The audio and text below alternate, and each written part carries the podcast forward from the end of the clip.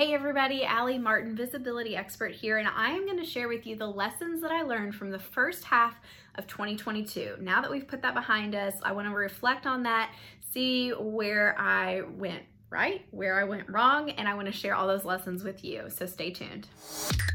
You're listening to Selfish. This is where we bring self care and bravery together to encourage you to follow your dreams. Here is your host, your favorite selfish enthusiast, Allie Hembry Martin. All right, so let's dive in. We are now halfway through 2022, which is mind blowing. But I wanted to take this opportunity to look back and see what are some lessons that I've learned over the last half of a year and be able to share some of those with you. I want to hear your feedback though from from this. Um, do you feel like you've learned similar lessons? These are applying to your business as well, or do you have some to share with me? I'd love to hear them. The very first one that I want to share is called Doing Your Money Map. Now, I learned about a money map from my coach, Rachel Pedersen, and she really likes to dive into this idea of laying out the month ahead, laying out the um, contracts, the commitments that you already have, and determining how much money you will make, even down to a daily amount, and then determining what other amount of money you need to bring in to reach your goal for that month, and then writing it down, committing to it, and making it happen. So I did somewhat of this. I determined what I wanted my yearly goal to be, and it really scared me but I broke it down into quarterly goals and then even further into monthly goals. And that actually made it a lot more obtainable. And um, I took it even further than that because just like claiming a number doesn't mean that it's to happen is I really looked at how many clients I would have to bring on at a certain rate to hit that number. And then on the flip side, what additional team members I would need to bring on in order to service and work with those clients at the highest level possible so that we are providing premier customer service. Um, so with that, so far, I have laid out what my quarterly goals were and my monthly goals, and I have hit all of those so far. So my biggest lesson, the reason why I have listed this number one is because I'm blown away by this. I knew it worked. Others in um, Rachel's program all talk about how it like delivers month after month, but I don't know. I maybe I'm just more of those like does manifestation really work? Um, and I don't really know that this is manifestation. I really do think it there is power in committing to a goal and actualizing that and then real, realizing how that can be a possibility and how you can make that a reality. Um, you know, I'm such a big planner. You hear me talk all the time about kind of working backwards, you know, setting your goal, setting that end date, and then working backwards and what needs to happen between now and then. And I really feel like that was kind of what we did by determining our quarterly goals, determining our monthly goals, and then determining what services needed to be provided, and even sometimes products with our digital products uh, what needed to be provided during that time so that we could achieve these goals. And I am just so pleased that we have hit those goals thus far in 2022. The second lesson that I've learned is goal setting. Now, with goal setting, uh, this is beyond that financial goal. This is really those metrics that matter. So, what are those metrics that bring in customers for you? So, I actually, time and time again, get people that reach out to me and said, I saw your video on TikTok.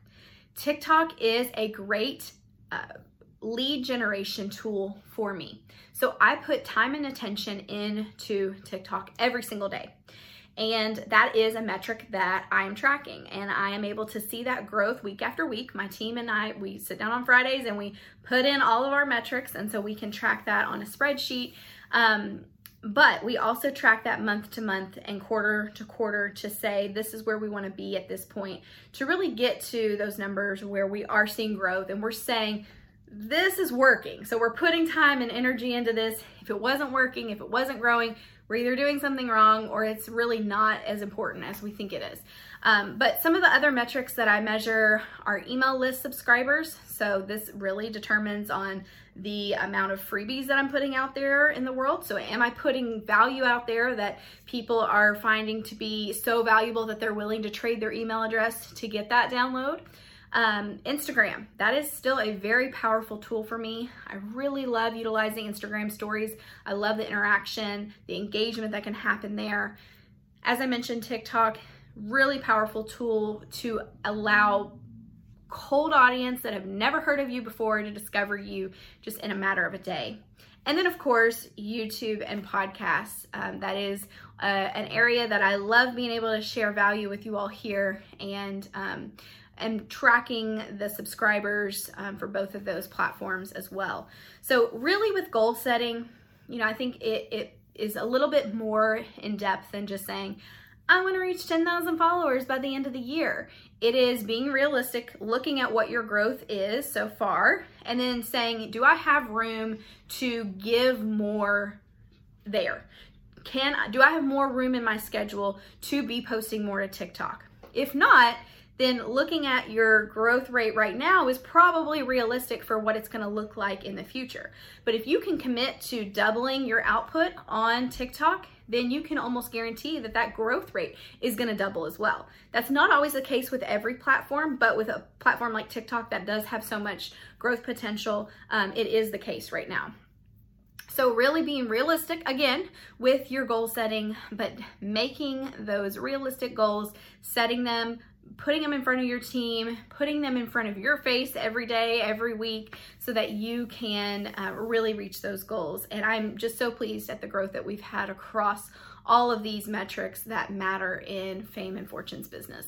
The third lesson that I have learned is to always be learning. I love business books. Um, I think that is uh, evident by the fact that the VIP Accelerator program includes business books for everyone. I send those out every month. We work through them together because I love business books so much. I would order them every time somebody would recommend one. I'd add it to my Amazon cart. I'd push push purchase. I'd get it.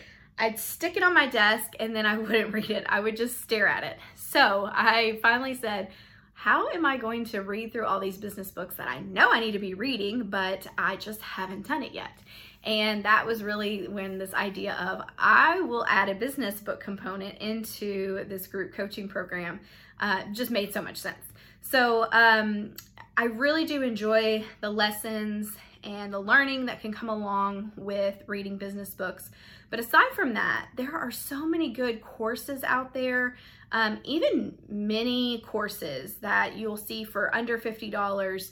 Um, really, this idea of committing to something that you want to focus on in your business, finding a good course that people recommend, and sticking with that. Um, I took Brandy Mal's Conversion for Clients course gosh, I think it was about two years ago. And um, this was specifically to teach individuals how to be Facebook ad strategists and that really running ads for clients.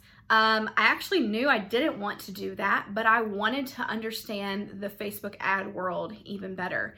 And I think this course was the perfect way to, to show me how to do that um, because it did kind of add in a little bit more of that um, customer service and how you troubleshoot issues and how you work through them, um, along with kind of giving you the basics and the advanced skills of uh, how to work through a Facebook ad account. And I think that skill can be so, um, can be transferred across so many different platforms like the TikToks of the world, the YouTubes of the world, um, that, where you can run ads on all these other platforms. They are very similar across the board, but some of that language I've had never heard of before. So whenever I was hearing what's the difference between an audience and an ad account and campaign and wh- why do I have to name this three different times? I just want to run an ad. Um, that really uh, allowed me to um, build those skills, feel confident in this area. Again, not so much so that I could do it as a service, but just so that I understood it in this world and could use it for my own benefit. Uh, but I do use it for clients uh, from time to time as well. So, really, a, a addressing where you feel like you have these dips, where you feel like you're lacking, and finding areas where you can grow. Um, that is going to be a big focus for me at the end of 2022 is determining where those dips are in my business and finding courses, finding resources, um, finding mentors and educators that can build me up in those areas. Um, because if I don't seek them out, no one else is going to seek it out for me. You know, when we're our own business owners, we're the ones in charge of whether we grow or not. There is no boss telling us, uh, hey, what about your professional development for the year? So I'm really trying to think about this if as if I was in a corporate environment where they would have a budget for professional development and give me that opportunity to take a day or two to go to a conference. Um, I'm doing that for myself in this business. And then finally, working with a coach. This lesson, I cannot speak highly enough. Uh, again, I work with Rachel Pedersen, who is known as the social media queen. She is connected with so many of the big players in this online business world, and I'm so grateful for her guidance, her mentorship, and I truly feel like working with a coach is summed up in the phrase, I don't know what I don't know. So, uh, when a lot of times people will reach out to me and say, Why should I work with a coach? Um, it, that question is really hard to describe to somebody because I can't tell you what you're going to learn because I don't know what you don't know, but you also don't know what you don't know. And whenever you can get in this community with other like minded individuals, individuals that are doing similar things than you, um, it really builds these questions that come up that you go, oh gosh, these are the people I need to ask.